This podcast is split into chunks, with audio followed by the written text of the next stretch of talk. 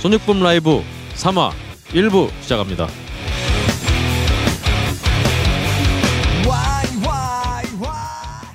팟캐스트 유일의 라이브 음악 방송 소닉붐 라이브, 소닉붐 녹음실에서 전해드립니다. 안녕하세요. 저는 진행을 맡은 박근홍이고요. 제 옆에는 오늘도 소닉붐 녹음실의 알파 오메가 환경수 엔지니어와 함께하고 있습니다. 네, 안녕하세요. 안녕하세요. 예. 네, 요즘 좀 어떻게 지내세요? 네, 요새 뭐 연말이니까 송년회 모임도 있는데, 뭐 지난주에는 제가 가르쳤던 엔지니어 제자들 그다음에 선생님 모시고 송년회 하고 그랬습니다. 그렇군요. 예, 저는 사실 이 녹음하는 기준으로 해서 제가 저번 주에 그 Tenacious D 공연을 갔다 왔어요. 오늘 녹음을 하게 될 이 밴드의 보컬 분 때문에 표가 생겨서 갔다 왔는데요. 아, 예. 생각보다 재미가 없더라고요. 잭블랙 하면은 진짜 그렇죠. 우리 저기 락계의 또 큰형님. 그렇죠. 개그 막 치고 물론 영어라서 그런 점도 없지 않았지만 재미는 없었는데요. 아, 관객분들은 좀 많이 오셨었나요? 일단 외국분들이 굉장히 많이 왔어요. 외국분들은 한 2,000명 정도 온 것 같은데 그래서 재미는 없었는데 연주를 너무 잘하더라고요.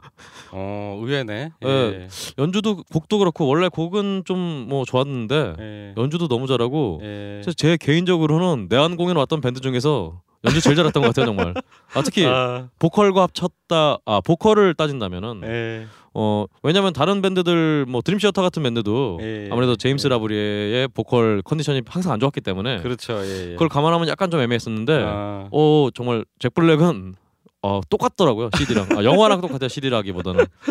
아, 그랬군요. 그렇습니다. 그런 일이 있었습니다. 네. Sonic Boom. 이제 근황은 이 정도로 하고요. 네네. 오늘 또 손님을 모셨으니까 말씀을 드려야죠. 네. 오늘 모신 손님은 4인조 락밴드입니다. 이 밴드 하면은 또 어떤 게 떠오르세요?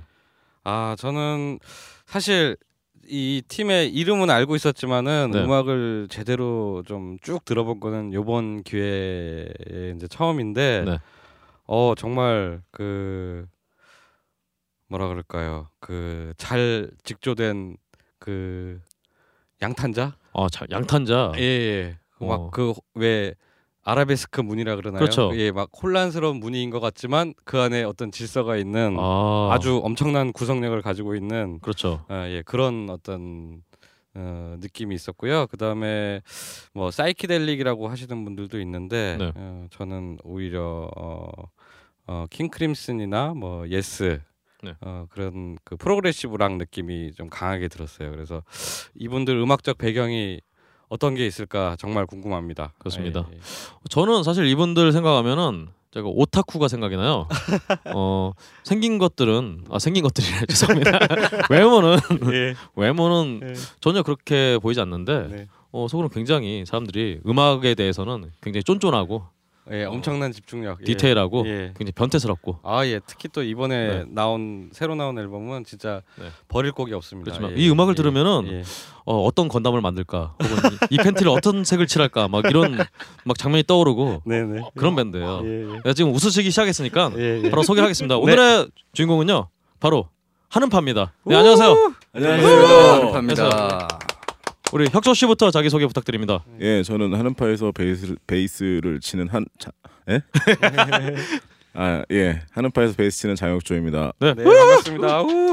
예, 저는 노래하는 이정훈입니다. 반갑습니다. 오늘 안타깝게도 나머지 두 멤버 기타의 수영 씨와 드럼의 우리 윤태 씨는 각자 사정이 있어서 오늘 못 나오게 됐어요. 아, 그러니까 좀 안타깝습니다. 여쭤볼 게 좀 많이 있었는데 근데 두 분이 저기 충분히 대답을 해주실 수 있을 것 같습니다. 근데 분명히 예. 어저께 뭐 수영 씨 같은 경우는 연주를 잘 하고 갔는데 네. 오늘 갑자기 아픈 거 봐서 혹시 밴드 내부에서 어떤 압력이 있었나 뭐 그런 생각 드네요. 아니 무슨 일단, 사람을 초장부터 그냥 막말하세요. 네. 네. 드럼 씨는 윤태형님은 지금 채점 중이시라고. 아 채점 기말고사 시즌. 예. 예. 아 그렇구나. 예. 알겠습니다. 그래도 오늘 두 분이 오신 김에 굉장히 밀도 있는 인터뷰를 할 수 있을 것 같아요. 그럴 것 같습니다. 그렇습니다. 네. 알겠습니다. 네, 그러면 한음파의 첫 곡을 한번 라이브로 들어볼 텐데요. 네. 어떤 곡을 들려주실 건가요? 백야라는 노래. 백야. 예. 이 노래에 대해서 좀 설명을 좀 부탁드릴게요. 예, 이 노래는 마치 구름 위에 두둥실 떠다니는 것 같은 네. 느낌으로. 만든 노래입니다. 아 그렇군요. 네. 술에 약주가 과하셨나봐요 그때. 그런 건 아니고요. 알겠습니다. 그럼 바로 들을까요? 네. 지금부터 들으시는 노래들은 현장에서 라이브로 녹음한 것입니다.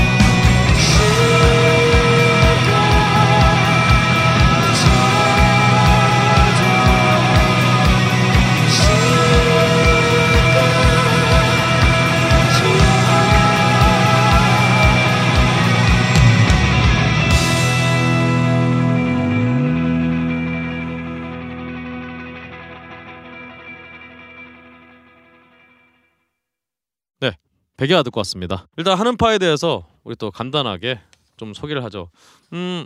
전에 한번 밴드한테 소개를 맡겼더니 역시 뭔가 난장판이 됐어요. 네, 의견도 올라왔더라고요. 직접 해주세요 이렇게. 그렇습니다. 알겠습니다. 그래서 오늘은 제가 좀 운을 띄우고 답변을 해주시는 걸로.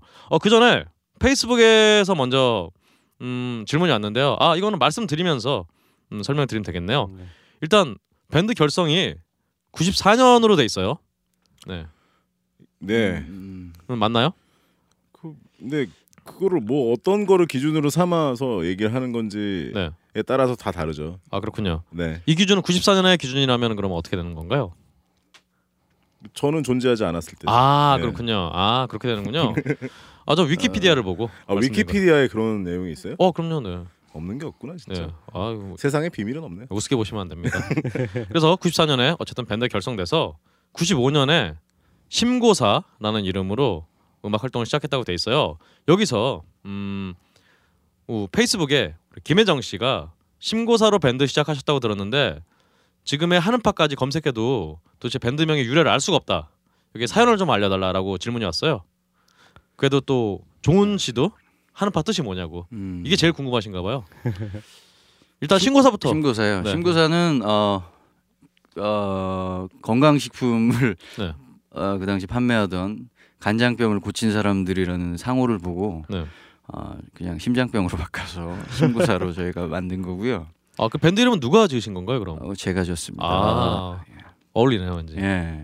그 전에 사실 그 밴드가 보통 스쿨 밴드부터 시작하잖아요. 네. 그래서 고등학교 때 그 당시 그때 만났던 멤버가 저랑 이제 그 전에 기타 치던 권희룽, 그 다음에 네. 박종근, 백승엽을 다 고등학교 때 만난 친구들이에요. 그래서 그 친구들이랑 같이 맨 처음에 할 때는 그 크리핑 데스라는 팀으로 활동을 했고요. 고등학교 때는. 그리고 고등학교 졸업하고 심고사라고 활동하고 군대 갔다 와서 한음파로 다시 혁조가 들어오고 한음파로 다시 개명해서 활동을 했습니다. 아 그렇군요. 그러면은 혁조 씨가 들어왔던 게 거의 99년 그렇게 되는 건가요? 혁조가 그 저희 군대 가기 전에 바로 들어왔어요. 아 그렇군요. 그래서 군대 같이 다 갔거든요 군대를. 네. 그 1월, 3월 뭐 이렇게 맞춰서 갔는데 혁조가 제일 먼저 군대를 갔고 그다음 제가 가고. 그래서 갔다 와서 또 동시에 모이게 돼서 그때 다시 한번 해보자. 그렇군요. 네, 그러면은 그럼 거의 뭐 97년에 군입대로 활동 중단이라고 돼 있으니까 아마 예. 그 즈음에. 들어오신 것 같네요. 여기 한음파 아까 뜻은 뭐냐고 이렇게 그렇죠. 질문해 주셨던 이걸 얼렁뚱땅 예. 그렇네요. 그렇죠. 99년에 이제 한음파로 밴드를 시작하시게 됐는데 이 뜻은 또 궁금해지네요. 사실 그 간장병을 고친 사람들 그것처럼 네. 저희가 맨 처음에 합주를 딱 할 때 자기 네. 악기뿐만 아니라 자기 악기에 그러니까 자기가 그 앰프나 뭐 이런 것도 다 들고 왔거든요. 네. 마이크를 집에 오디오 사면서 준 마이크가 하나 있는데 그 마이크가 한음파 마이크. 예, 마이크에서 한음파가 지금 아직도 회사가 있는 것 같은데. 네. 근데 그 상호를 보고 또 찍게 됐습니다. 굉장히 밴드가 전체적으로 보니까 즉흥적이네요. 그럼요. 네. 근데 요즘에 오히려 저기 해석에도 좋은 게 네. 한국음악 파이팅이나 한국음악 파티 뭐 이런 식으로 그렇죠. 또 해석을 해주셔가지고 저희는 뭐 다 좋은 것 같아요. 한국음악 파이팅은 저기 나잠수 씨가 지었다는 그렇게 얘기를 했다는 어떤 SNS에서의 내용이 있었어요. 뭐 아직 뭐 밝혀진 바는 없습니다. 그래서 저도 사실 한음파를 찾아보니까 우리 또 밴드 한음파보다는 한음파 마이크가 많이 나와요 진짜. 아직도 많이 팔더라고요. 예. 네. 아직도 예. 예. 그 케이스도 따로 있는 게 약간 프리미엄 마이크 같은 그런 느낌이었어요. 멋있더라고요. 나중에 페이스북에 사진을 일단 올리겠습니다. 네. 그래서 한음파라는 즉흥적인 이름을 가지고 99년부터 활동을 시작하게 됐는데요. 그때 얘기를 좀 들려주세요. 그때 활동을 어떻게 시작을 하시겠는지 또 어떤 활동을 좀 했는지. 99년에요? 일단 한음파로 시작을 해서. 네. 99년에. 네. 그래가지고 군대 갔다 와가지고. 네. 이제 뭐 연습할 수 있는 연습실도 만들고 네. 그래서 이제는 커버 밴드 이런 거 안 돼. 곡을 만들어야 돼. 그러면서 막 만들었어요. 만들고 나서 공연을 해야 되잖아요. 네. 근데 당시에 이제 제 동생도 밴드를 하고 있었는데 그 동생이 형 어디에서 내가 얘기해 줄 테니까 한번 가볼래? 뭐 이런 것도 있었고. 네. 그래서 이제 클럽들을 막 다니면서 이제 그 오디션 봤냐? 오디션 봤지. 아 오디션도 보고 맞지. 그랬어요. 아 네. 그렇죠. 그때는 오디션이 굉장히 네. 일상화됐었잖아요. 네. 그래가지고 공연을 딱 첫 공연이 그때 이제 지금 이제 트리퍼 사운드 대표분이신 네. 김은석 형이 아. 하시던 라이브 클럽이라고 네. 있었어요. 거기에서 이제 오디션 딱 보고 시작 공연을 이제 딱 처음 하는 거예요. 한음파 이름을 걸고 했나? 근데 그날 사실 사람 한 명 없어가지고 네. 뭐를 했는지 모르겠는데 어쨌든 올라가기 직전에 이제 그래도 밴드명이 있어야 되지 않냐. 근데 공연 딱 해야 되는데 밴드명이 없는 거예요. 그래서 나는 신고사가 좋은데 그리고 막 그러고 있고 그때 5명이었으니까 네. 그래서 정훈이는 한음파 어때 한음파 막 그래가지고 5명에서 가위바위보를 했어요. 네. 3대 2로 한음파가 됐죠. 근데 정훈 씨는 왜 신고사가 별로 마음에 안 들었던 이유가 있었나요? 아니 뭐 그냥 뭐 바꿔보고 싶었어요. 새로 하니까 네. 새로 하는 거니까 이제. 네. 아 그렇군요. 새롭게 해보자. 새로운 새술은 세부대. 네. 아 좋네요. 그래서 그 뒤로 계속 활동을 하시다가 2001년에 처음 이게 정식 발매된 EP는 아니죠? 아니죠. 이게 진짜 네. 간해수공업 뭐 이런 거죠. 저 그래서 2001년에 첫 번째 EP 한음파를 발표를 하셨어요. 네. 이때 사실 밴드들이 보면은 첫 번째 앨범이나 EP를 내는 와중에 준비도 많이 하고 기대도 많이 하고 그러면서 여러 가지 일이 있었을 것 같은데 그때 또 이 EP 한음파에 대한 얘기를 좀 들려주세요. 기억이 안 나요. 하도 옛날 일이라. 그러니까 뭐 그때도 역시 그냥 작업실에서 다 녹음하고 네. 믹스도 정말 그때 이런 걸 몰랐어요. 네. 큐베이스 뭐 케이크워크 이런 거 하나도 몰랐는데 그냥 무작정 한 거예요. 그래서 뭐 비디오 편집 나중에 알고 보니까 베가스는 비디오 편집하는 프로그램이더라고요. 베가스로 작업을 하셨군요. 베가스로 예. 지금 상황으로 얘기하면 정말 말도 안 되게 작업을 한 거예요. 그렇군요. 방식도 하나도 모르는 상태예요. 영상 작업용 프로그램이죠. 예. 네. 그러니까 뭐 이거를 리버브라는 게 있는데 이걸 넣으면 소리가 좋아지네 막 이러면서 넣어보고 막 그래서 한참을 믹스를 하게 돼서 이 정도면 괜찮지 않냐 그러고 냈죠. 아 그렇군요. 그때 반응이 좀 있었나요? 일단 그 지인들한테 한 50장씩은 판 것 같아요. 네. 그때도 그러니까 음악은 지금 스타일의 어떤 초기 모습 그런 예, 거였나요? 그 예. 앨범에 들어있는 곡들이 1집에도 많이 실렸고요. 프로토타입. 예. 네. 그렇습니다. 근데 이 EP 한음파를 내고 활동을 하시다가 50명에게 CD를 팔고 그러다가 1인당 50. 예. 그렇죠. 1인당 50. 손익분기점을 가뿐히 넘겼어요. 역시 영업 능력들이 다 있으시군요. 네. 근데 그러다가 2002년에 갑자기 활동을 중단하게 됩니다. 이때 네. 사연이 좀 궁금해져요. 저는 그때 각자가 다 이유를 갖고 있었다고 생각이 드는데 네. 우리가 그때 아마 대학교 졸업반이던 졸업을 얼마 안 남긴 아니면 이제 뭐 한 1-2년 있으면 졸업을 하는 그런 네. 상황이 되니까 이게 하고 싶은 게 많잖아요. 그렇죠. 네. 그리고 딱 한 2년 정도 그렇게 그 활동을 하다 보니까 주말에 공연을 해야 되니까 네. 다른 일들을 못 하는 거예요.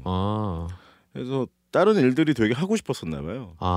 각자들. 그리고 뭔가 뭐 EP도 내보고 공연도 맨날 하고 이러는데 실상 우리가 원하는 만큼의 어떤 피드백이 성과가 예. 별로 안 보이고 예. 그때는 어렸을 땐 꿈이 되게 크잖아요. 네. 그러니까 이만큼이 보였으면 좋겠는데 사실 가시적인 성과가 되게 작으니까 그래서 조금 지쳤던 것 같아요. 그래서 이제 잠깐 쉬자가 네.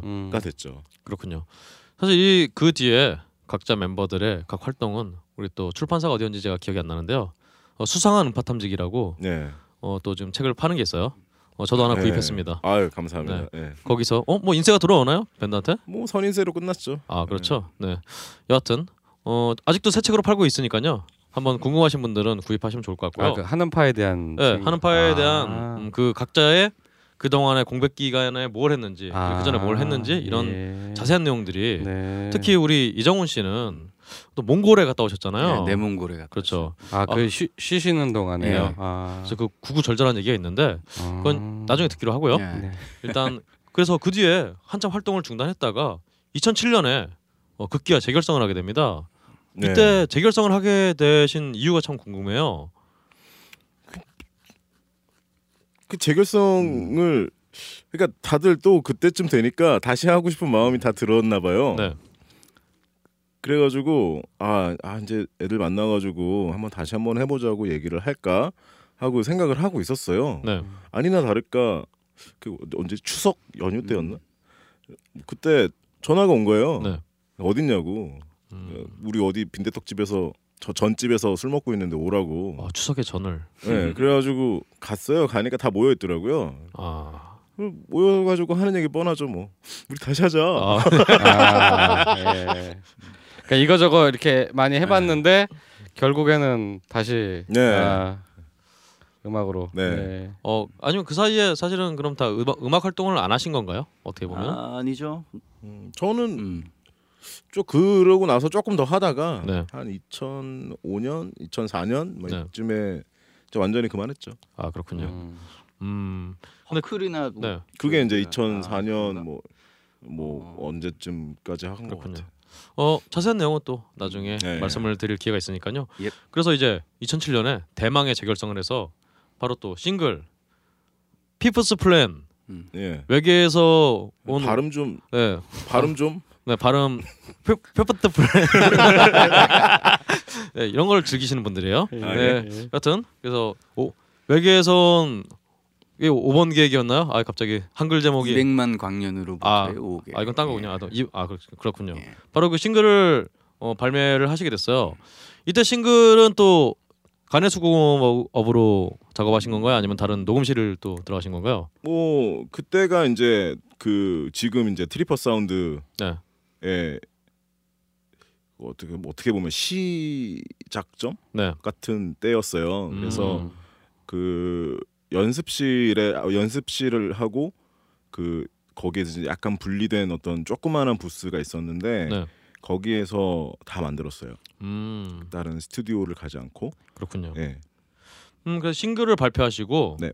이 바로 다음에 EBS 스페이스 공감에 헬로 루키에 참여를 하시게 됩니다. 그렇죠. 네, 헬로 루키를 참여하신 데는 뭐 다른 어느 분이 먼저 참여하자고 말씀하셨나요? 제가 했던 것 같아요. 아 그렇군요.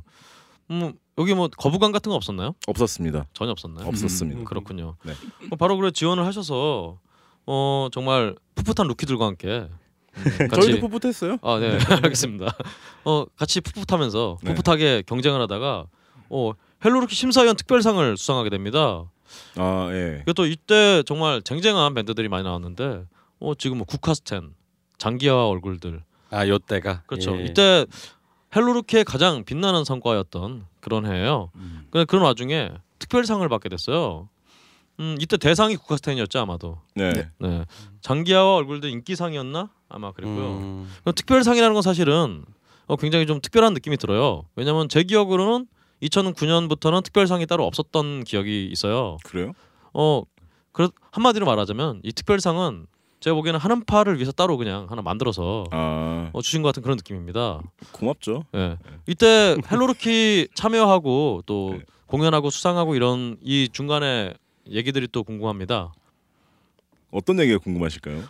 그러니까 뭐 헬로루키를 이 경연대 사실 예전에 한음파 생각해보니까 예전에 쌈사패 참여를 했었었나요? 아니요. 전혀 안 하셨죠. 네. 어떻게 보면 밴드로 치면은 이런 경연대회를 참여하신 건 사실 처음 아니었나요? 그렇죠. 그러니까 그런 사실 내 음악이 평가를 받고 심사를 받고 그런 부분에 대해서 또 압박감 같은 거 있었을 거고 아니면 다른 어떤 여러 가지 감정이 있었을 텐데 그런 부분에 대해서도 좀 궁금한 점이 있어요. 실제로 압박감은 나중에 오더라고요. 나중에요? 예, 나중에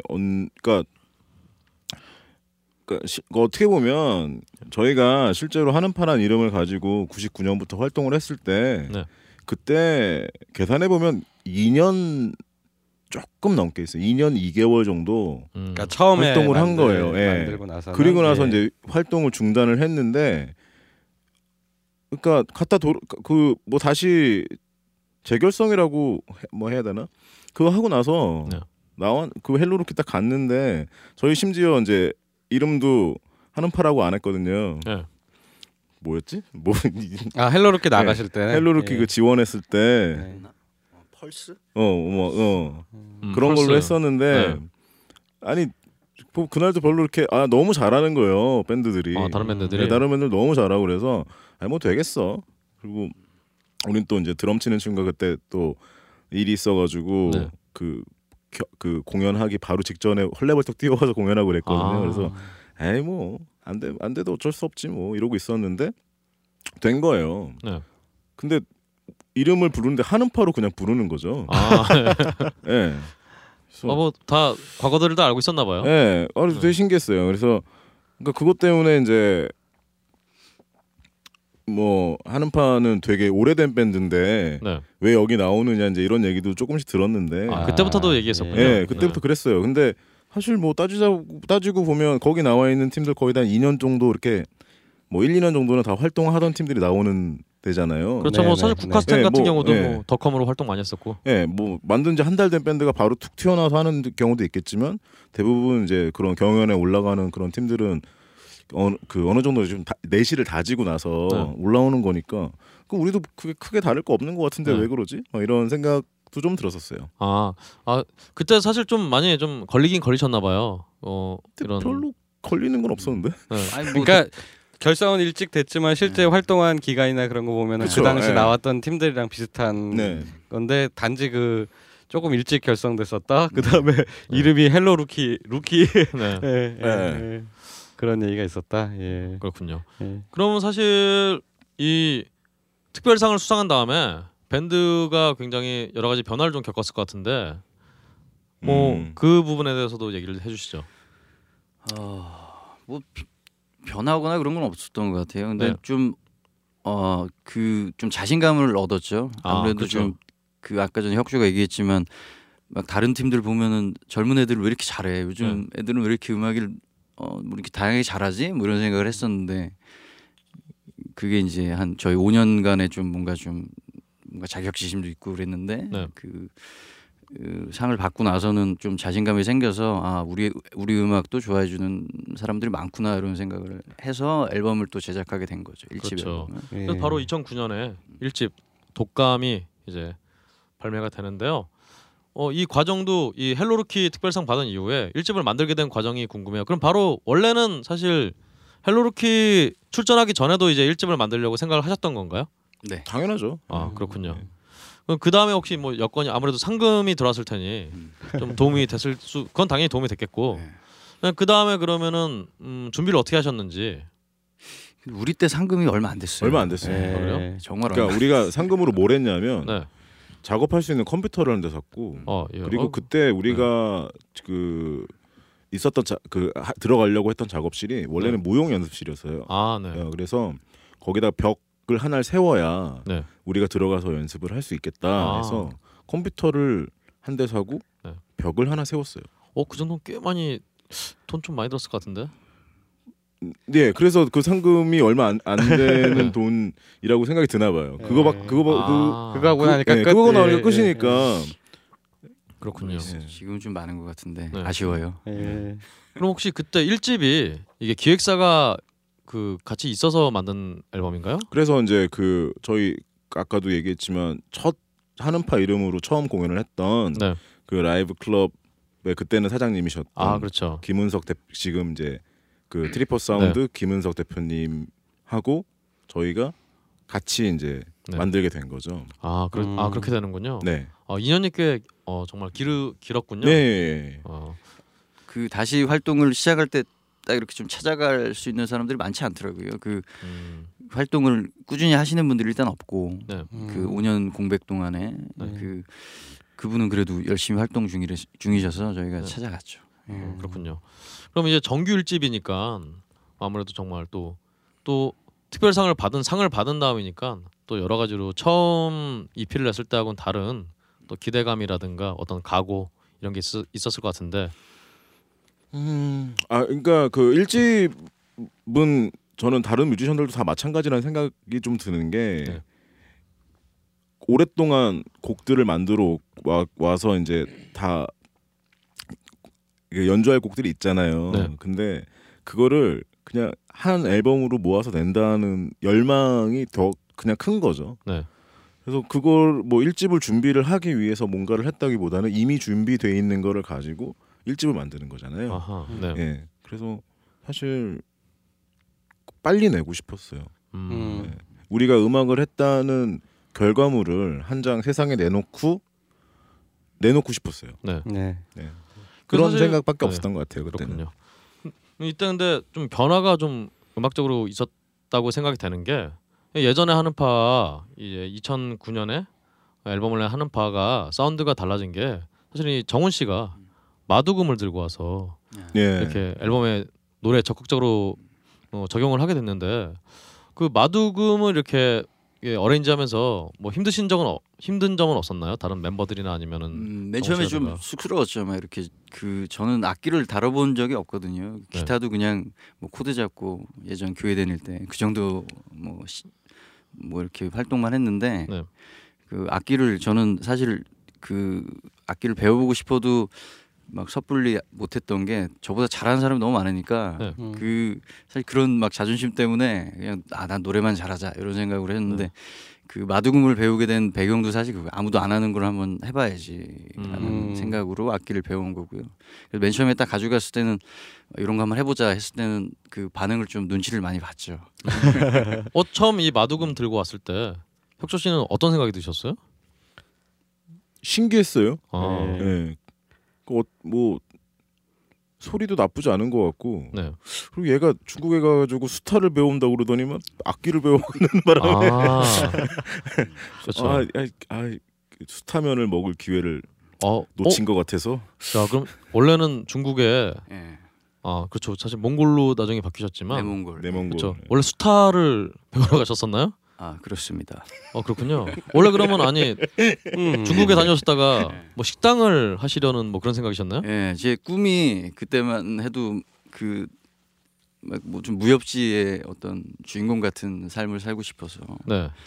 그 수타를 트럭에다가 수타 트럭을 하나 해서 쫙 그 의자를 깔아놓고 네. 수타를 하다가 딱 담배 한 대 피면서 그 당시는 어루였어. 마두금 연주를 어루나 마두금 연주를 하면서 사람 그 맛과 기와 하시면서 눈을 즐겁게 해주는 그런 식당을 한번 해보고 싶다라는 생각을 한 적이 있어요. 제가 아까 처음 소개할 때 오타쿠라고 말씀드렸죠. 예. 정말 아니, 이게 무슨 오타쿠? 이건 오덕의 세계는 아닌 것 같아요.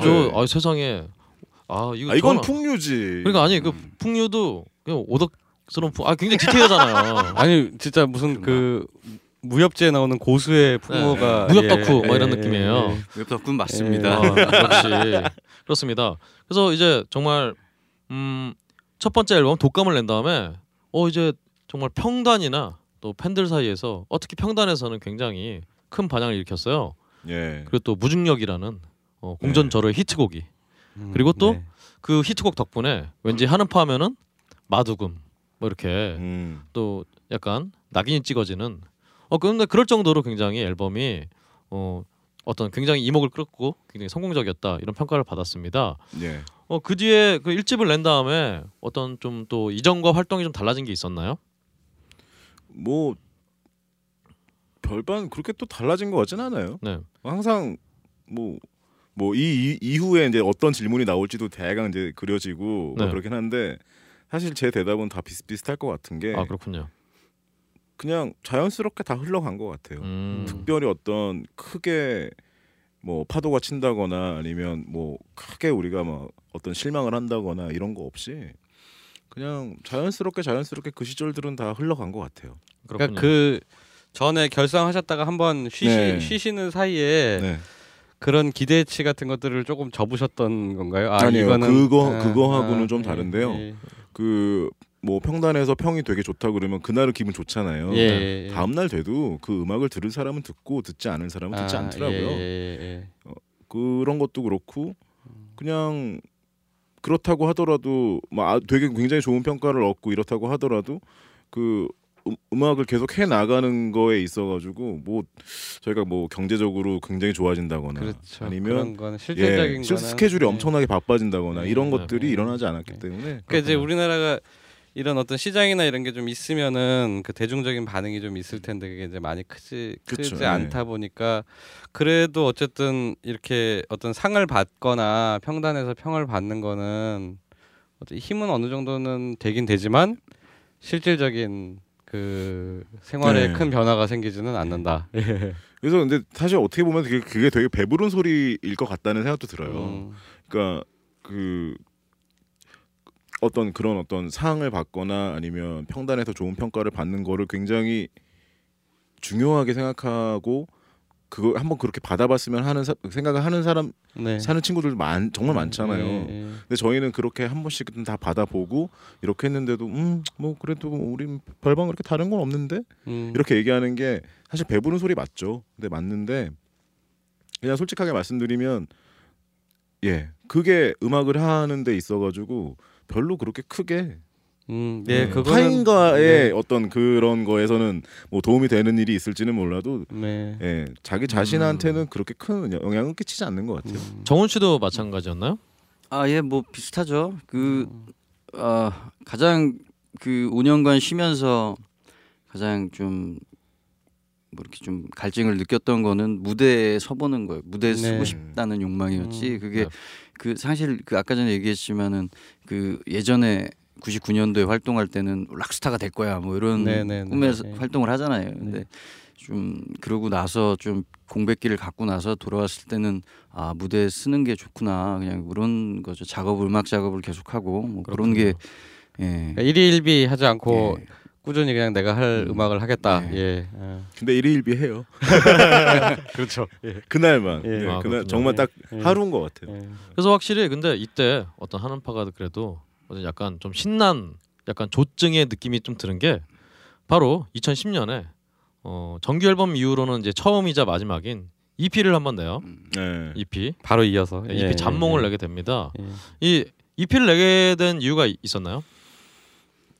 그때 이제 어쿠스틱 공연들을 네. 몇 번 하게 됐어요. 1집 내고 나서 그러니까 확실히 그때쯤부터였던 것 같아요. 그 벨로주가 네. 있었고 그리고 몇 군데 지금 잘 이름이 생각이 안 나는데 그 어쿠스틱 공연, 언플러그드 공연을 할 수 있는 공간들이 그때 그렇죠. 좀 많이 늘어났던 것 같아요. 그래서 그때 그런 데서 공연을 하다 보니까 그러니까 어쿠스틱 편곡이 재밌는 네. 재밌더라고요 그때는. 그래서 뭔가 이제 앨범에 실렸던 노래들을 좀 더 다른 편곡으로 뭐 하는 것들도 재미있고 그러니까 이런 것들 모아서 그리고 또 그 1집 때 발표를 못한 노래도 네. 그 한 두어 곡 정도 있었나 그때 그래서 네, 그래서 다 그런 것들 모아서 앨범을 한번 내보자 라는 그런 그런 거였어요. 그렇군요. 네. 그 뒤에도 한음파는 여름 페스티벌 펜타포트 네. 네, 꾸준히 참여를 하고 열심히 활동을 하다가 또 2011년에 들국화의 리메이크를 하게 됩니다. 네. 네. 네. 또 참여하게 된 계기가 또 궁금합니다. 어떻게 참여하게 됐지? 원래 이 들국화 트리뷰트는 제 기억으로는 루비살롱에서 좀 주도를 해서 맞아요. 미러볼에서 주도를 했던 기억이 나는데요. 그게 소속돼 있으니까. 네. 아 그럼 그때 이미 미러볼에 소속이 되셨었나요? 저희가 이제 어쿠스틱 EP 낼 때 이제 미러볼로 소속을 옮겼죠. 아 그렇군요. 그러면 근데 그 와중에 또 굉장히 다른 분들은 좀 유명한 노래 많이 했는데 우리 한음파는 어떻게 보면 좀 굉장히 잘 안 알려진 사실 들국화 노래도 아니잖아요.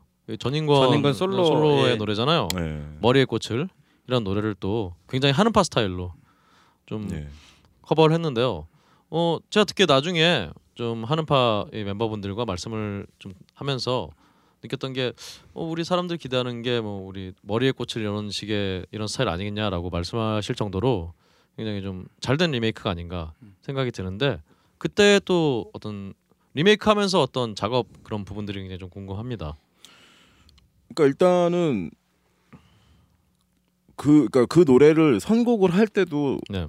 조금 이제 고민을 했어요. 네. 너무 건들기 힘든 노래니까. 그렇죠. 네. 근데 그래도 하자 이걸로. 네. 그러고 나서 이제 누구 혹시 이거 한 사람 있냐고 물어보니까 아무도 네. 없다 그러는 거예요. 그렇죠. 네. 이걸 하자. 그래서 근데 어떻게 할 거냐. 네. 근데 이거는 생각을 아무리 해봐도 어떻게 해도 원곡의 이상은 넘어가지 못한다. 네. 그러니까 원곡 그대로 가자. 네. 라고 생각을 했어요. 예, 그리고 나서 이제 대강의 얼개만 잡아놓고 난 상태. 그러니까 완전 원곡이랑 거의 비슷한 어떤 형태로 연주를 해놓고 제가 그때 또 프랑스에 잠깐 가게 돼서 한 2주 동안 한국에 없었거든요. 근데 그 사이에 정훈이랑 그때 이제 기타 치던 종근이가 네. 편곡을 다 해놓은. 아, 쿠데타 같은 느낌이네요, 완전. 아니 그런 건 아니고 그때 네. 아니에요. 왜 자꾸 그렇게 물어봐요? 네, 종근이랑 저랑 그 노래를 워낙 좋아했어요. 네. 네. 아, 그 앨범이 너무 좋잖아요. 네. 지금들은 네. 그 앨범은 네. 너무 좋은 곡인데 그 곡을 진짜 전 명반인데 네. 많이 안 알려져 있어서 그 곡을 네. 카피해 보자는 생각을 네. 그 친구랑 저랑 갖고 있었거든요. 그래서 그 곡을 아무도 안 했다는데 너무나 아무튼 기뻐서요. 그 곡을 바로 한음파 스타일로 만들자 이런 생각이 그냥 머릿속에 있었어요. 네. 예. 그래서 굉장히 멋진 곡이 나와서 저도 지금 굉장히 지금까지도 즐겨 듣고 있는 원곡은 한 번도 안 들어봤는데 아 그래요? 한음파 버전만 아, 진짜? 계속 듣고 있습니다. 오, 그래? 그렇습니다. 이 정도예요, 제가. 네. 그래서 갔다 와가지고 이제 그, 아 이렇게 작업을 했어. 그러고 딱 들려주는데 됐네. 아, 이렇게 하면 되겠네.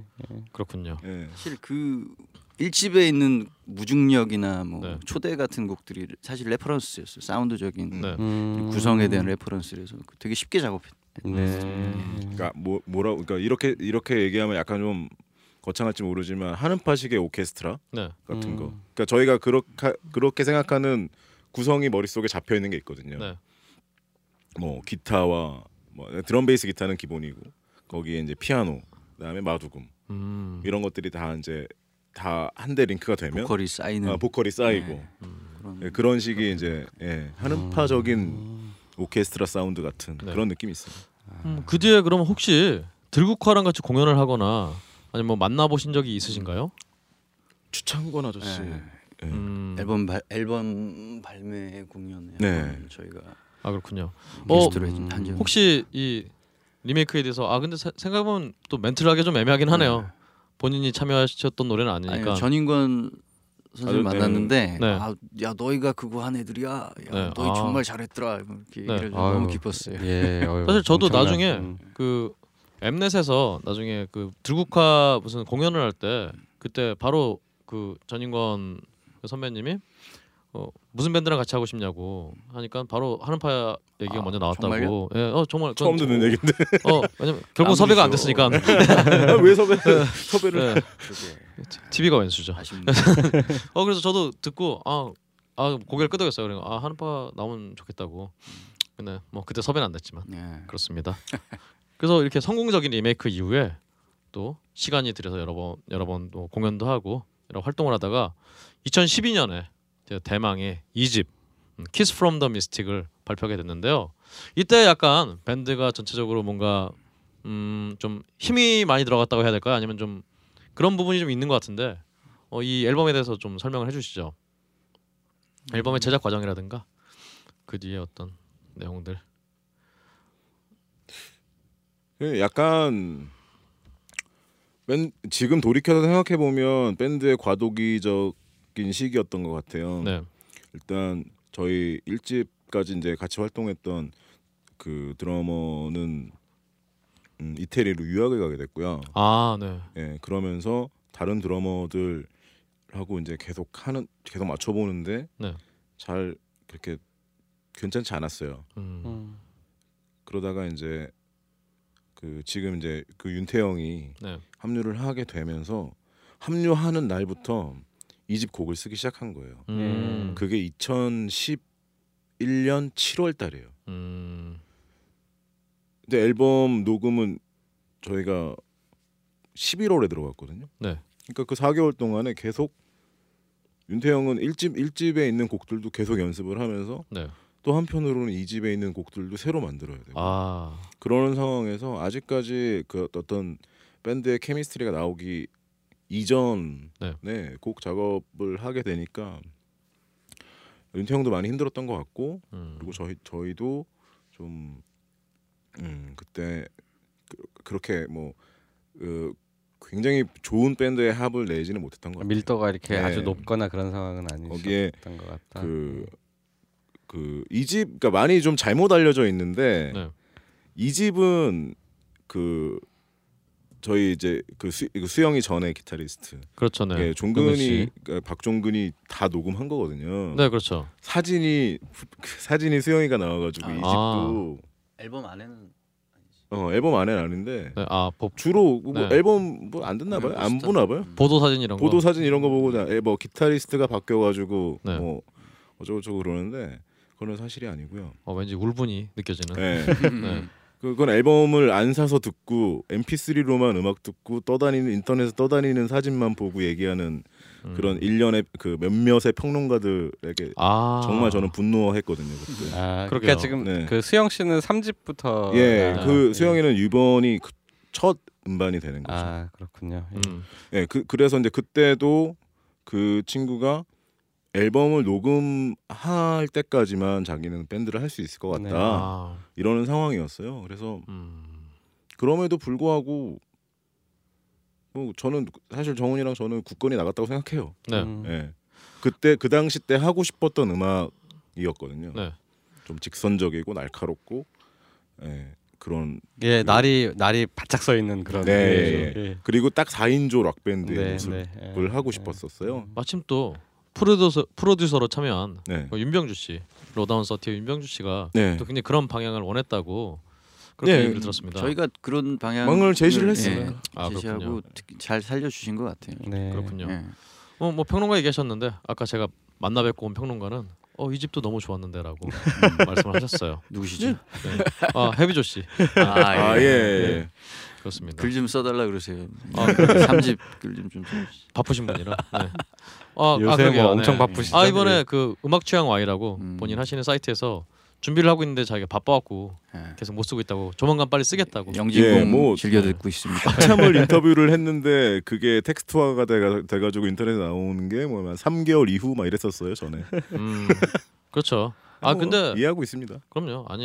아무래도 밴드의 청취자 입장에서는 좀 밴드의 모든 걸 좀 알고 좀 글을 쓰면 좋잖아요. 그러니까 그 사이에도 공부를 또 많이 하는 거죠. 네, 제 해비조 씨는 그렇게 좀 되게 깊게 이렇게 좀 많이 소화를 하고 쓰시는 것 같더라고요. 그래서 해비조 씨라고 해야 되나? 뭐. 네, 그렇죠. 그 분하고 인터뷰를 굉장히 오래 했어요. 그때 그 로다운 서티 병주 형이랑 저랑 그 해비조 씨랑 세 명이서 굉장히 오랜 시간을 얘기를 하고 했는데도 한 게 그 실제로 정리가 돼서 나오는 것도 분량이 어마어마하더라고요. 그러니까 이건 정말 시간이 걸릴 수밖에 없는 작업이구나. 뭐 이런 생각 들었었어요. 그렇습니다. 근데 이런 와중에 계속 또 한음파는 기타리스트도 바꾸고 드러머도 바꾸고 어떻게 보면 뉴 한음파 버전 1.5 버전으로 계속 활동을 하다가 그 사이에 이제 다음 앨범까지는 좀 시간이 좀 걸렸어요. 다른 앨범들은 그래도 EP도 그렇고 해서 1년 텀으로 계속 새 결과물이 나왔는데 이번에 나온 2013년에 바로 나온 3집 이명까지는 기간이 2년이 걸렸습니다. 이 사이에 어떤 뭐 다른 일이 있었나요? 뭐 1집도 10년 걸렸는데 2년 정도는 그 긴 기간이라고 생각. 전 굉장히 좀 단기간 있다고 생각을 하고 있어요. 그렇군요. 뭐 다른 이유는 뭐 딱히 없었나 그러면? 그냥 뭐 일단 멤버가 바뀌었으니까요. 그 합을 맞추는데 좀 시간이 좀 더 걸렸고요. 그 합이 맞춘 상태에서 곡 작업을 시작한 게 꽤 시간이 좀 걸린 것 같아요. 알겠습니다. 그러면 이명에 대한 얘기들은요 오늘 또 다 들려드릴 노래에다 녹아 있으니까요 자세히 듣기로 하고요. 일단 오늘 두 번째 노래 듣겠습니다. 어떤 노래 들려주실 거죠? 이번 앨범 세 번째 수록곡입니다. 유령선 한번 들어보실래요? 네. 일단 듣기 전에 이 노래를 들을 때 어떤 점에 대해서 주안점, 어떤 집중을 하고 들어야 될지 말씀 좀 해주세요. 이 곡도 저희 곡 많은 이번 앨범에 한 6곡 정도를 원테이크로 갔는데 원테이크로 이 앨범을 들으실 때 이게 원테이크로 갔겠어? 싶은 곡을 한번 골라봤습니다. 삐딱한 의도로 알겠습니다. 유령선 듣죠. 네.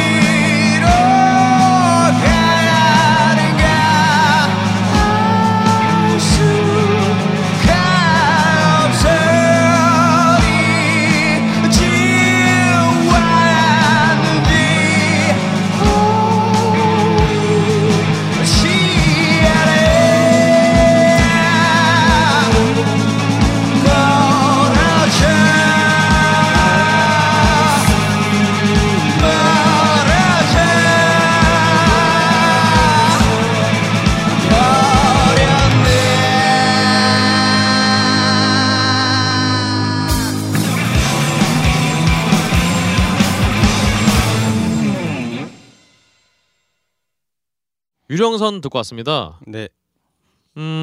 정말 이 노래가 굉장히, 저는 이 노래 들으면서 약간 그냥 거칠게 얘기하면 펄잼 플러스 앨리스 인 체인스? 뭐 이런 느낌이 막 들었어요. 앞에는 굉장히 펄잼스러운 느낌이 있다가 뒤에 또 이렇게 쭉쭉 늘어지면서 이럴 때는 앨리스 인 체인스 느낌도 있고, 근데 한음파 전체적인 노래는 약간 사운드 가든 같은 어떤 변박이라든가 뭐 텐션 코드, 뭐 그 텐션이야 뭐 얼터너티브 밴드들이 많이 쓰는 거니까 변박 같은 부분에서 또 사운드 같은 느낌도 나고, 굉장히 이런 부분들이 저는 느껴지는데, 약간 좀 의식을 하신 부분 있나요 혹시? 전혀 안 했고요. 네. 그냥 박자 꼬는 게 재밌어서 네. 사실 앨범에 좀 그렇게 많이 시도를 하고 있어요. 그렇군요. 예. 네. 알겠습니다. Sonic Boom. 그럼 이제 좀 본격적으로 멤버별로 좀 디테일하게 여러 가지로 질문을 좀 해볼까요? 둘밖에 없는데. 그렇죠.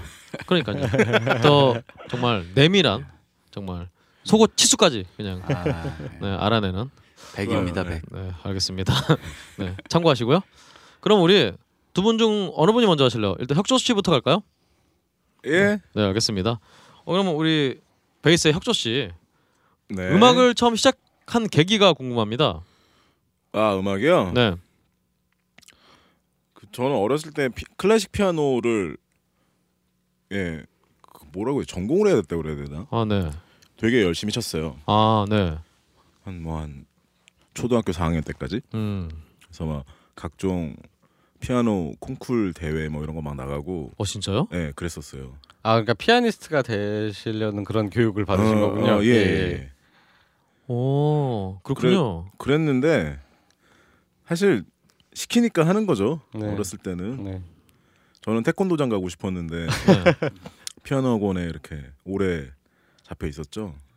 근데 주변에서 잘 친다고 하니까 또 이제 그 맛에 취해가지고 오래 했던 것 같아요. 근데 너무 재미없더라고요. 저는 운동장에서 뛰어놀고 싶은데 또 학교 끝나면 피아노 학원 가야 되니까. 그렇죠. 그 나이 때는 또 그게 되게 싫었어요. 그래서 음악 안 하고 그때부터는 학교 육상부 하고요. 네. 육상부? 네. 4학년 이후로요. 네. 네. 그거 하고 태권도장 다니고. 네. 그리고 신나게 놀았어요. 아. 근데 그러다가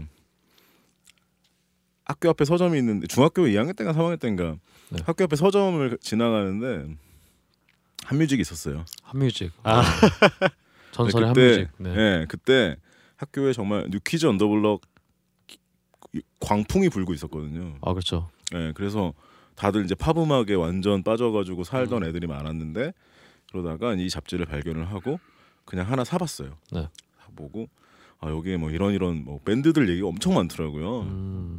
그래서 이건 그때는 뭐든지 다 호기심이잖아요. 그렇죠. 그래서 딱 보고 있는데 눈에 익은 음반들이 있는 거예요. 네. 왜 그랬냐면 저희 그 외삼촌 분 중에 한 분이 이태원에서 DJ를 하셨었거든요. 그래서 할머니 댁에 가면 언제나 그 수많은 LP들과 네. 그런 것들 봤던 거예요. 그래서 있어가지고 또 가서 이제 LP 몇 장 이렇게 봤던 것들 꼽아가지고 집에서 듣기 시작했죠. 예. 그래서 그러다 보니까 예. 저는 이제 어렸을 때 피아노를 쳤으니까 그러면 건반을 쳐야 되나? 네. 그러니까 밴드를 하고 싶고 막 이러니까. 그때 네. 들으셨던 게 어떤? 그때 이제 처음에 그 LA 메탈들이 전성시대였으니까 이제 그런 소개도 많고 막 네. 그렇게 듣고 뭐 메탈리카, 건센 로지스, 스키드로우 이런 거 엄청 많이 들었었어요. 네. 그러다가 이제 건반을 쳐야 밴드를 하고 싶은데 그럼 내가 건반을 쳐야 되나? 네. 이런 생각을 하고 있었단 말이죠. 근데 본조비의 영상을 보게 된 거예요. 멋이 없더라고요, 건반은. 건반이. 네. 네. 네, 멋이 없더라고요. 그래서 뭔가 기타를 치고 싶은데 네. 주변에 기타 치는 애 너무 많고 그러니까 베이스는 좀 쉬워 보여서 베이스를 치자. 빨리 해야 되겠다. 네, 네. 그래서 생각만 갖고 있다가 네. 막상 이제 고등학교 1학년 때 그 베이스를 사가지고 네. 이불 뒤집어 쓰고 열심히 연습했습니다. 그러면은 아무래도 처음 들으셨던 어떤 베이스를 치게 만든 그 음악들이 아까 말씀하신 LA 메탈들. 그렇죠. 뭐 그런 음악들이군요. 포이즌 막 이런 거 엄청 좋아했었어요. 그렇군요. 근데 그 와중에도 사실은 우리 이렇게 약간 취미로 활동을 하고 취미 생활로 하다가 아 나는 진짜 나는 밴드나 어떤 음악으로 예. 뭔가를 해야겠다라는 생각이 들 때가 있잖아요. 네. 그 계기가 또 궁금합니다. 그때가 저는 펄잼의 1집을 듣고 그랬어요. 네. 그 레코드점에 거의 매일 출근하잖아요. 아하, 음악 그렇죠. 좋아하는 그때들은 매번 가서 매번 아저씨가 추천해 주는 걸 하나씩 그렇죠. 집어오고 이러는데 그때는 다 들어본 거예요. 추천하는 건 다 들어봤고 다 집에 있고 막 그랬는데 이상하게 생긴 뭐 커버도 별로 안 이쁜 그 앨범을 추천해 주는 거예요. 그래서 그 받아다가 그 사가지고 집에 와서 딱 듣는데 너무 저랑 안 맞는 거죠. 그렇죠. 그렇죠. 뭐, 들으셨던 음악에 비해서 그래서 그때 던져놓고 뭐 그때 또 마이클 잭슨 나오고 막 이래가지고 그런 거나 듣고 이러다가 언제 한번 다시 시험 중간고사 뭐 다 끝나고 나서 시간 많을 때 그냥 또 들을 게 없는 거예요. 너무 다른 것도 너무 많이 들어가지고 그래서 저건 한번 더 들어봐야겠다. 그리고 딱 듣는데 거의 한 두어 달 정도를 다 계속 그 음반만 앨범만 들었어요. 그때가 중학생 때셨죠, 그러니까? 고등학교 1학년인가? 아 고등학교 1학년. 네, 그래서 그렇군요. 나 이거 해야겠다. 나 밴드 하고 싶다. 아 그럼 그 전에는 그냥 베이스 구입만 하시고 혼자 연습하시다가 그러다가 진짜 학교에서 밴드 하는 친구들 찾아다니기 시작했어요. 근데 워낙 베이스 치는 사람들은 없으니까. 아 그렇죠. 그래서 그러면 그러다가 처음 하시게 된 밴드가 어떤 밴드였나요? 저는 사실 고등학교 때는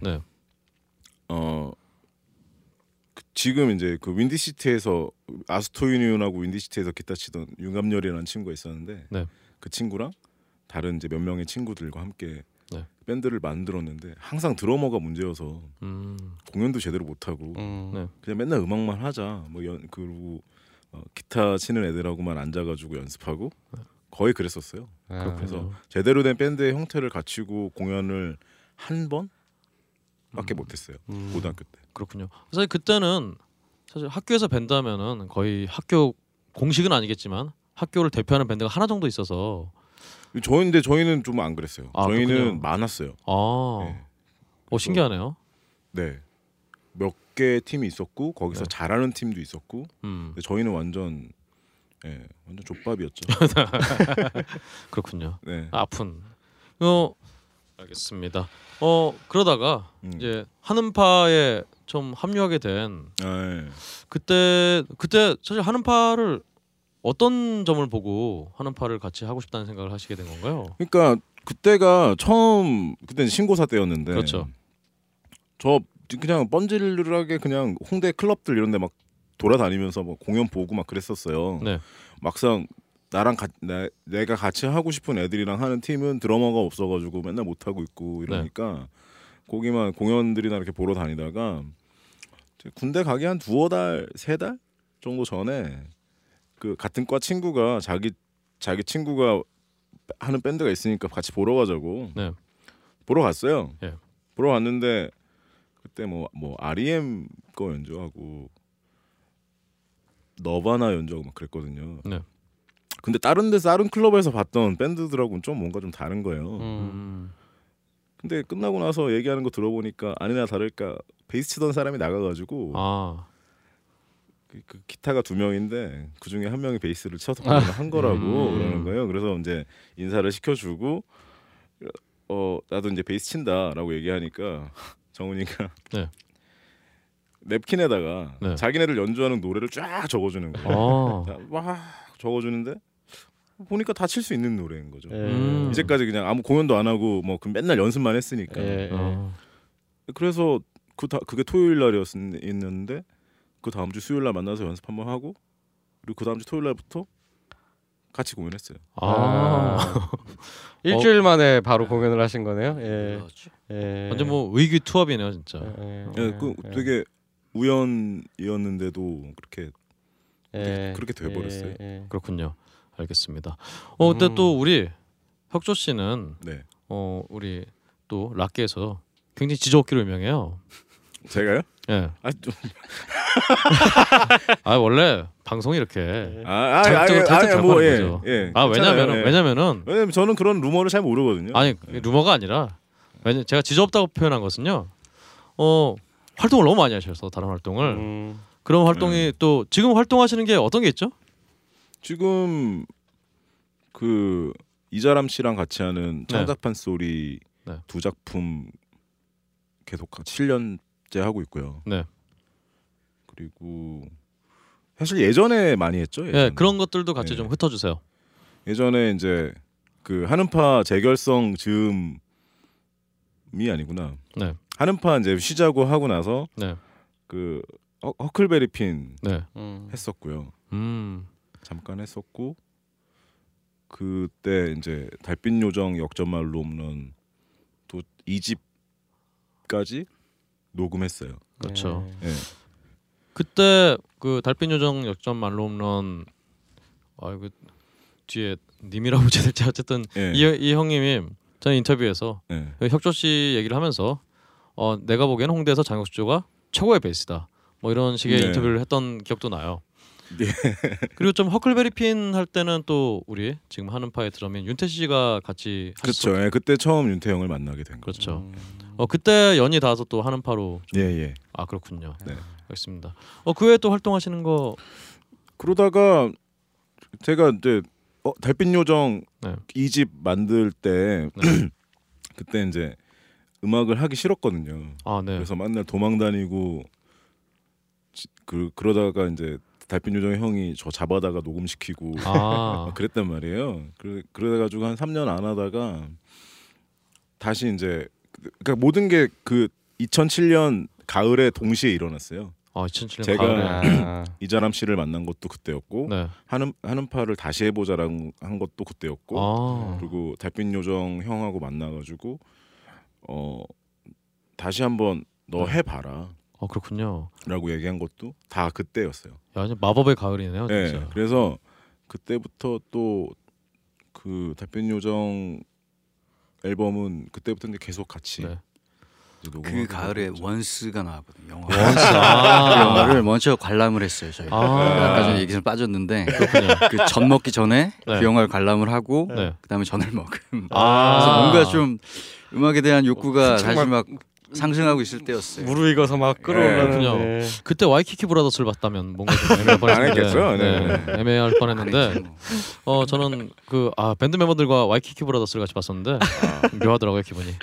그렇습니다. 근데 그때의 느낌, 그때의 기분으로는 이제 그 지금 이제 멤버들이랑 극장에 같이 가서 영화를 보는 게 가능했는데 네. 지금은 절대 안 그럴 것 같아요. 네. 저도 사실 2008년에 연습하다 말고 2008년이 아마 맞죠? 그 마이클 잭슨이 그 돌아가신 그해 그때 This Is It이라고 예. 영화가 2008년이 아마 맞을 거예요. 예. 저도 그때 제 사비를 털어서 멤버들과 함께 극장에서 그 영화를 같이 봤었는데요. 플라워즈. 그렇죠. 예. 저는 절대 다시는 그런 짓을 안 할 겁니다.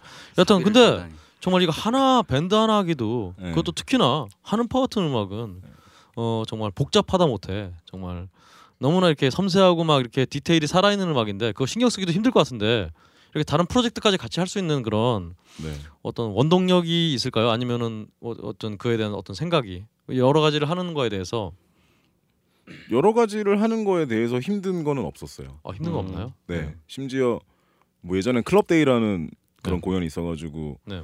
이렇게 타임 테이블이 쫙 짜여져 있으면서 이제 여기저기서 공연하는 하루에 몇 항 때 되는 예 하루에 뭐 4번 해본 적도 있고 예. 그런데 사실 재밌잖아요. 음악을 이 사람들이랑도 같이 해보고 저 사람들이랑도 같이 해보고 네. 이렇게 하는 건 굉장히 재밌었어요. 근데 제가 이제 예전에 음악 그만둘 때도 사실은 그런 상황하고 좀 비슷했거든요. 네. 허클베리 핀도 하고 달빛 요정도 하고 네. 스왈로우라는 팀도 했었고 스왈로우도 하셨었군요. 네. 그랬는데 그때는 제 음악이 없으니까 아. 내 음악이라는 게 없으니까 다른 데서 그런 걸 찾으려고 막 노력을 하니까 사람이 지쳐가는 거고. 네. 근데 지금 그 2007년 이후로는 한음파라는 음악이 아 이거는 정말 내 거야. 일단 메인 베이스로 딱 있고 일단 있으니까 다른 데 가서는 이제 한음파는 음악적으로 스트레스를 조금 받잖아요. 네네. 네. 네. 근데 그런 다른 곳에 가서는 그런 거 없이 그냥 연주자로서 즐겁게 즐겁게 연주를 할 수 있는 이런 것까지 있었어가지고 아 부럽네요. 예, 되게 재밌게 했었어요. 아니요 즐긴다는 게 아직까지 음악을 즐길 수 있다는 게. 아 근데 요즘 못 하겠어요. 어 왜요? 아 왜요? 요즘엔 그렇게 많이는 못 하겠어요. 아 그렇군요. 알겠습니다. 그러면 우리 마지막으로 이 혁조 씨가 쓰시는 악기에 대해서 궁금해요. 이 악기를 따로 쓰시는 이유라든가. 아 제 그 할로우 바디 베이스 말씀하시는 거죠? 그렇죠. 뭐 할로우 바디 베이스도 그렇고, 팬더도 그렇고. 네. 뭐 할로우 바디 베이스는 거의 줍다시피 한. 맞죠. 그럼 여기서 할로우 바디가 뭔지 설명 좀 해주시겠어요? 할로우 바디는 기타, 그러니까 다른 이제 일렉트릭 기타나 일렉 베이스 같은 경우에는 나무가 안에까지 이렇게 꽉 차 있는. 네.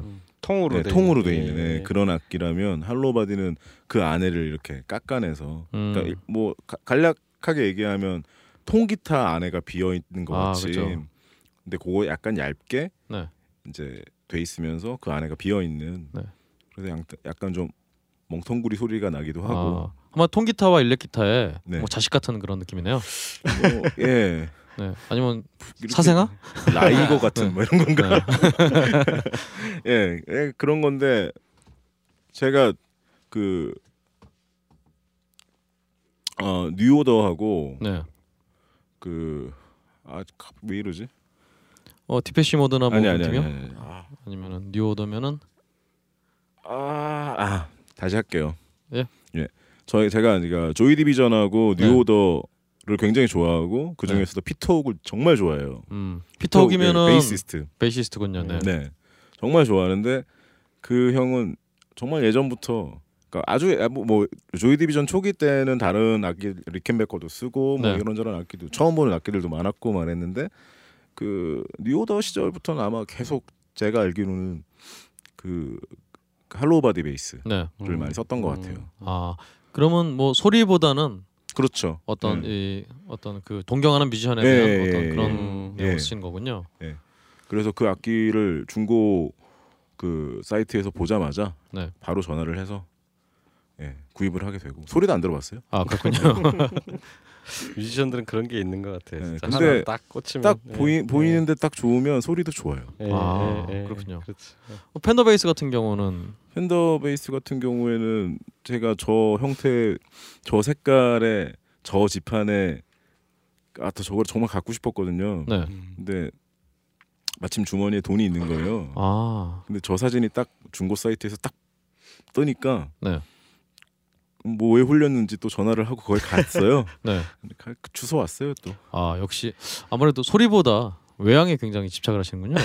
아 예, 뭐 저는 악기가 물론 악기 자체도 중요한데 그 손가락이 더 중요하다. 그렇죠. 연주하는 사람이 어떻게 치느냐에 따라 가지고 더 중요하다고 생각 많이 해요. 실제로. 그렇군요. 그렇죠. 뭐 사실 그렇다고 뭐 악기가 어느 정도 그래도 기본 퀄리티가 나와야. 그리고 아무리 소리가 좋다고 해도 이쁘지 않으면 저는 잘 안 치는 것 같아요. 아 그렇군요. 네. 이쁜 거, 멋있는 거. 알겠습니다. Sonic Boom. 그러면 이제 우리 또 오래 기다리신 정훈 씨로 넘어가 보죠. 똑같이 음악을 시작하게 된 계기가 궁금합니다. 뭐 아시는 분은 아시겠지만 저는 형이 음악을 제 어렸을 때부터 음악을 4살 터울인데요. 그렇죠. 형이 누구시죠? 이장혁 씨입니다. 아 이장혁 씨. 집에 어렸을 때부터 그런 뭐 락 음악들을 들을 수 있는 환경이 됐었고 헤비메탈 앨범도 많았고. 그래서 형이 또 계속 음악을 아침부터 밤까지 틀어놔요. 그럼 계속 듣게 되고 사실 환경이 그렇죠. 형이나 누나가 음악을 많이 들으면 영향을 많이 받죠. 그래서 방을 같이 쓰니까 뭐 강제적으로 들은 거죠 사실은. 아 그때는 별로 듣기 싫으셨나요? 맨 처음에는 사실 안 좋아했어요 저는. 그때만 해도 뭐 어렸을 때니까 뭐 소방차 뭐 좋아하고 뭐 그럴 때니까 그 갭이 상당히 크잖아요. 그렇죠. 막 잉유맘스틴 막 이런 거 막 듣고 그랬거든요.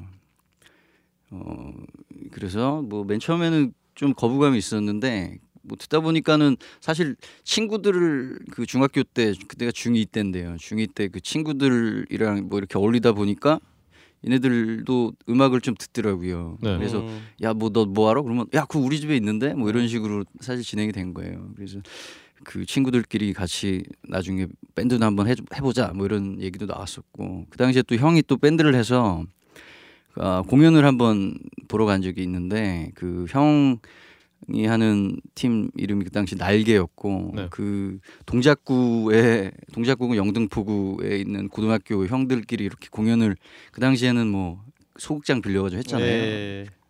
그 공연을 한번 보러 갔는데 너무 멋있더라고요 다. 그래서 제 친구랑 둘이 보러 갔는데 그 당시 기타 치기로 한 놈, 그때 네. 기타를 치진 않았고 아, 네.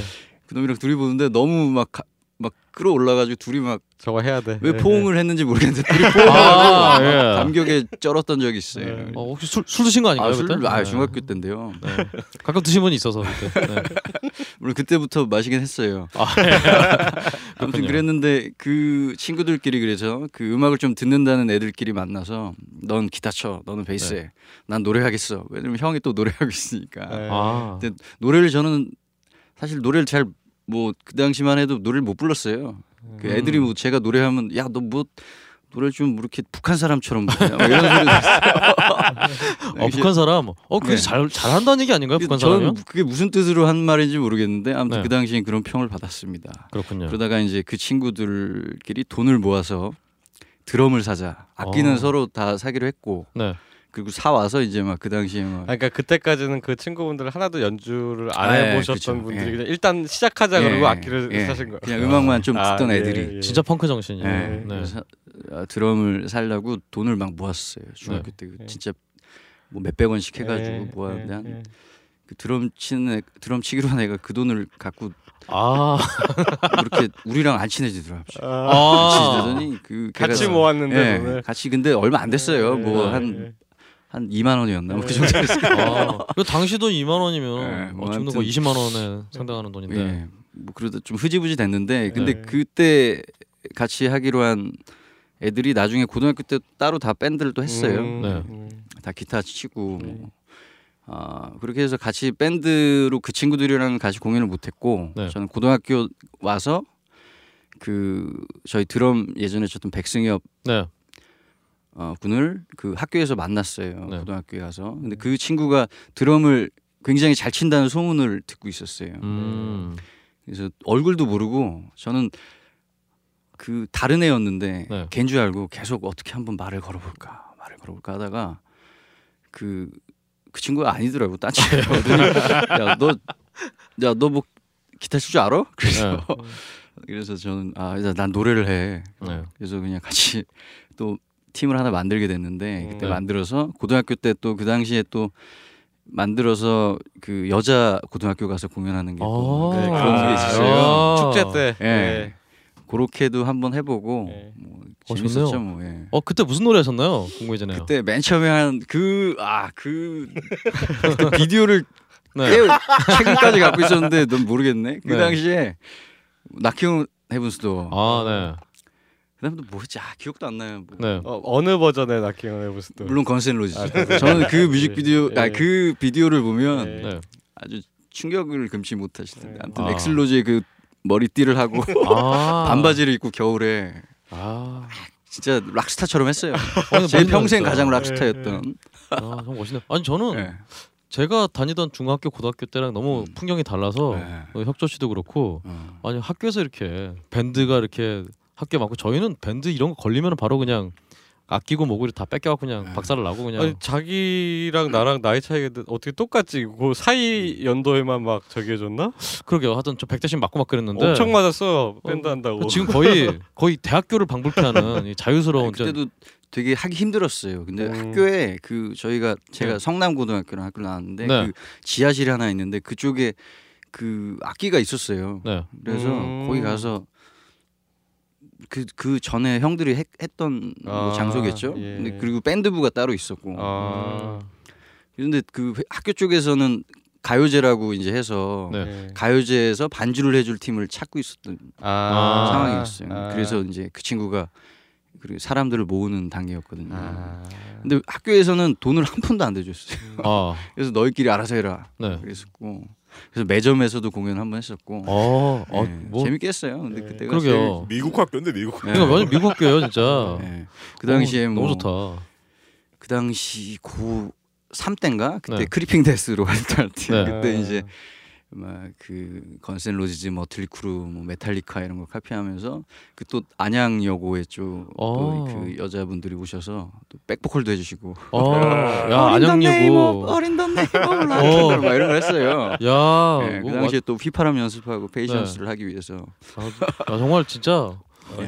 미국이 아닌가 싶을 정도에 네. 아유, 고등학교 정말 네. 즐기시면서 네.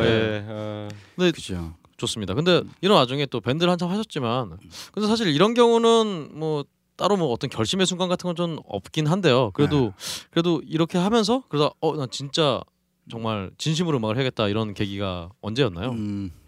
그때가 그러니까 음악이 그때까지만 해도 뭐 네. 그냥 진짜 어렸을 때의 어떤 치기 어린 상황이었고 네. 그 대학 들어가서 그 사실 펄잼을 카피하면서 굉장히 네. 이게 재밌는 나오네요. 예, 어떤 이게 재밌구나. 굉장히 네. 어떤 이 뭐야 내 보컬이 어떤 이런 식으로도 불려질 수 있구나. 그때 상당히 연습 너무 빠져 있어서 네.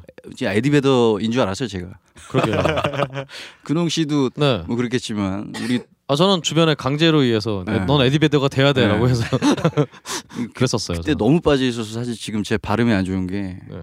맞아요. 둘이 소송해야 돼. 그래서 저 소송해야겠는데 진짜. 네. 뭐 이런. 네, 저 벗어났는데 좀 너무 네. 아직 못 벗어나고 있어요 진짜. 저도 네. 그렇습니다. 그렇습니다. 예. 네. 그때. 네. 그러니까 그 전에 하셨던 보컬 스타일하고는 완전히 다르잖아요. 근데 예. 그 카피하는 밴드마다 보컬 스타일을 제가 다 흉내를 냈어요. 섭렵을 하시는 거죠. 예. 맞아 하시면서 뭐 고음 빼고는 제가 웬만하면 다 흉내를 낼 줄 알았거든요. 근데 아무래도 그러니까 펄잼의 에디베더 스타일이 나도 제일 잘 맞는데. 내가 들어도 존나 비슷해. 뭐 이런 느낌 확 드니까 아무래도. 맞아요. 그런 게 있었죠. 굉장히 어떤 그 카타르시스가 있었어요. 이런 내가 이렇게도 그렇죠. 막 그래서 굉장히 좀 게다가 연주가 굉장히 그때만 해도 연주를 제가 어렸을 때는 뭐 잘 몰랐는데 그 연주를 막 맞추면서 그 합이 맞는 그 기분이 그때부터 느끼기 시작. 희열을 느끼기 시작하셨구나. 예전에 블루노이즈라는 사이트에서 그때 인터뷰하시는 거 보면은 그때 한국의 펄잼이라는 이야기에 대해서 어떻게 생각하느냐 여기에 대해서 또 얘기를 하신 게 있어요. 그럴 정도로 굉장히 심취해서 연주를 하셨군요. 네. 그렇습니다. 알겠습니다. 그러면 여기서 또 정훈 씨 하면은 또 다른 또 질문도 있었어요. 다른 페이스북에서 또 질문이 들어왔었는데요. 한음파에게 마두금이란 이런 질문이 들어올 정도로 이제 한음파에서 마두금이 빠질 수 없는 악기가 됐는데요. 마두금을 아까도 신기한 악기를 하기 위해서 수타를 하다가 마두금으로 넘어갔다고 말씀하셨는데요. 그래도 하필 왜 마두금을?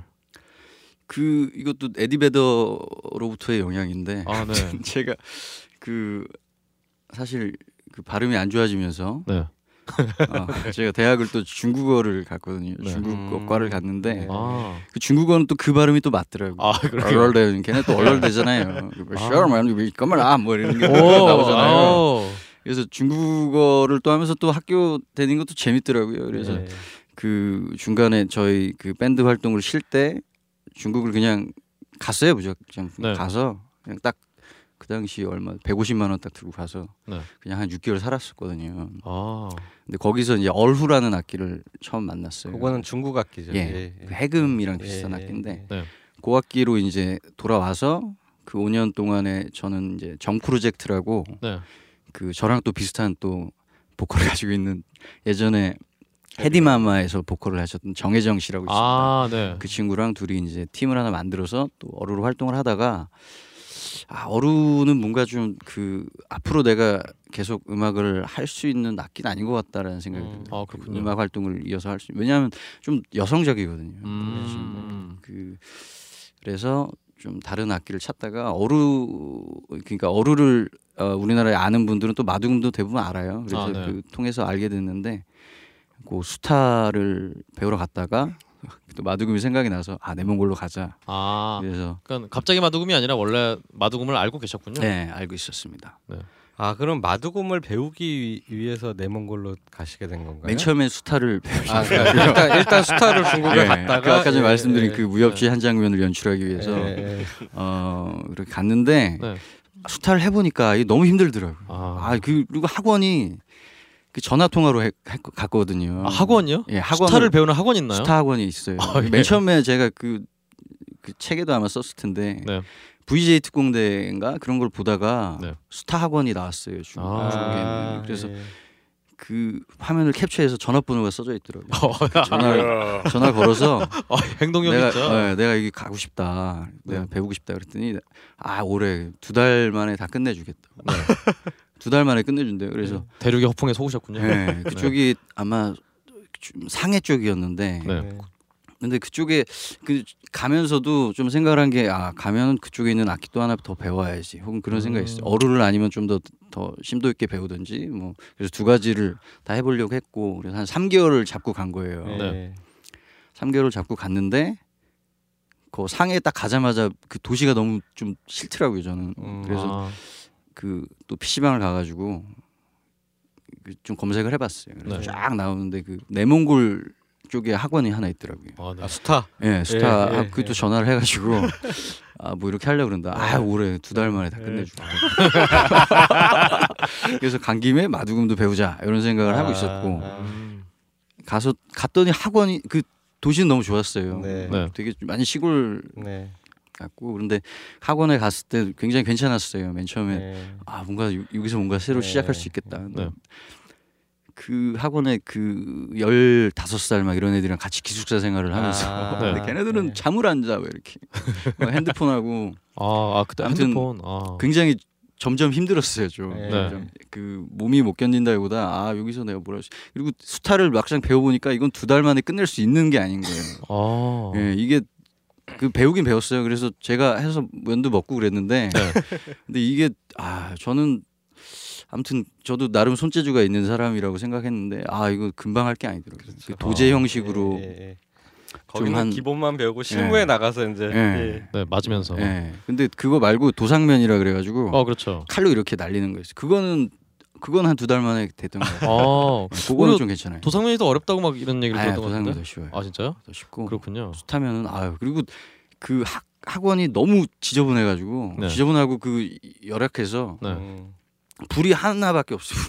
불을 쭉 써가지고 그냥 거기서 한번 잠깐 할 수 있는 거예요. 네. 그리고 그걸로 밥 먹고 밥이 너무 힘든 그 밥도 안 주고 쌀도 안 주고 네. 무슨 뭐 그 걔네 우리나라 그 춘권 있잖아요. 네. 춘권을 걔네 직접 막 만들어서 하는데 네. 근데 난 그게 너무 힘들더라고 밀가루 네. 그게 그래서 막 배도 금방 꺼지고 네. 기숙사도 나가도 뭐 돈도 없고. 네.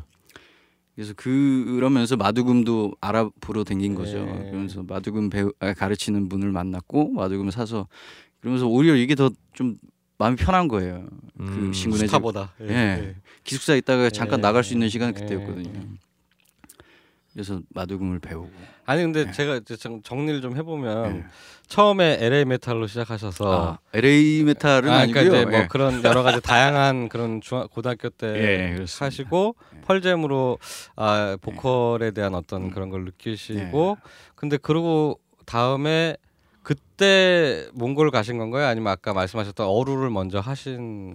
그때 간 건 아니고요. 그렇게 펄잼 카피 밴드를 하다가 군대 갔다 와서 그 혁조랑 이제 한음파로 다시 활동을 하다가 중간에 그 저희 비는 시간 있잖아요. 5년의 시간에 다 간 거죠. 아니 근데 그러니까 밴드를 하다가 어떻게 그 어루로 하는 그런 음악을 하실 생각을 하신? 그 사실 한음파 그 군대 가기 전에 저희 군대 가기 전인가? 군대 가기 갔다 와서 한음파 활동을 할 때 막 이런저런 악기를 막 써봤어요. 제가 전에도 말씀드렸지만은 그 좀 특이한 악기를 좋아해서 그 황학동 가서 그 악기 몇 개 사가지고 뭐 이것저것 해보고 한음만이라 그래가지고 인도네시아 악기인데 띵띵 튕기는 게 있어요. 그러니까 일단 기본적으로 한음파 음악에다가 그런 것들을 그렇죠. 추가해 보려고 하시는 과정에서 피리도 불었었고 막 피리 재밌었어요. 그래서 제가 중국어 가니까 그 후배한테 뭐 중국 악기 아무거나 하나 사와 그 어루를 사다 주더라고요. 어루는 그 해금하고 비슷하게 생겼는데 조금 더 크고 해금보다는 조금 두꺼운 소리인데 지금 쓰시는 예. 마두금보다는 많이 높은 쪽의 악기로 예. 그렇군요. 정말 파란만장한 따로 이렇게 무슨 책이나 영화를 내도 그 책 냈잖아요. 책 얘기 책은 냈죠 참. 책 쓸 때 쓸 게 많더라고요. 좀 맨 처음에 책 내는데 너무 거부감이 있었는데 쓰다 보니까 재밌더라고요. 준비하다 보니까. 정말 전 아직 못 읽어봤는데 한번 꼭 읽어봐야 돼요. 제가 책 가져올게요. 여튼 정말 실천력 쩌는 야 좀 그때 그랬습니다. 그렇습니다. 뭐 진짜 못할 게 없을 것 같은 그런 느낌인데요. 그럼 참 여기서 이제 얘기를 잘 들었으니까 이제 오늘 1부 마지막으로 한음파의 노래를 하나 듣고 이제 1부를 마무리할까요? 이 노래는 이제 앨범에 수록된 노래로 한번 들을까 하는데요. 어떤 노래 들으면 좋을까요? 이 노래도 가사는 저기 인도 있을 때, 인도에 2달 정도 있을 때 가사를 쓴 곡인데요. 인도에는 정말 까마귀가 많습니다. 까마귀. 크로우 들으시겠습니다. 크로우 알겠습니다. 이 앨범에서 제가 제일 좋아하는. 그러게요. 예. 그럼 크로우 듣고 1부 마치겠습니다. 다음 2부에서 또 이어가죠. 다음 주에 뵙겠습니다. 네.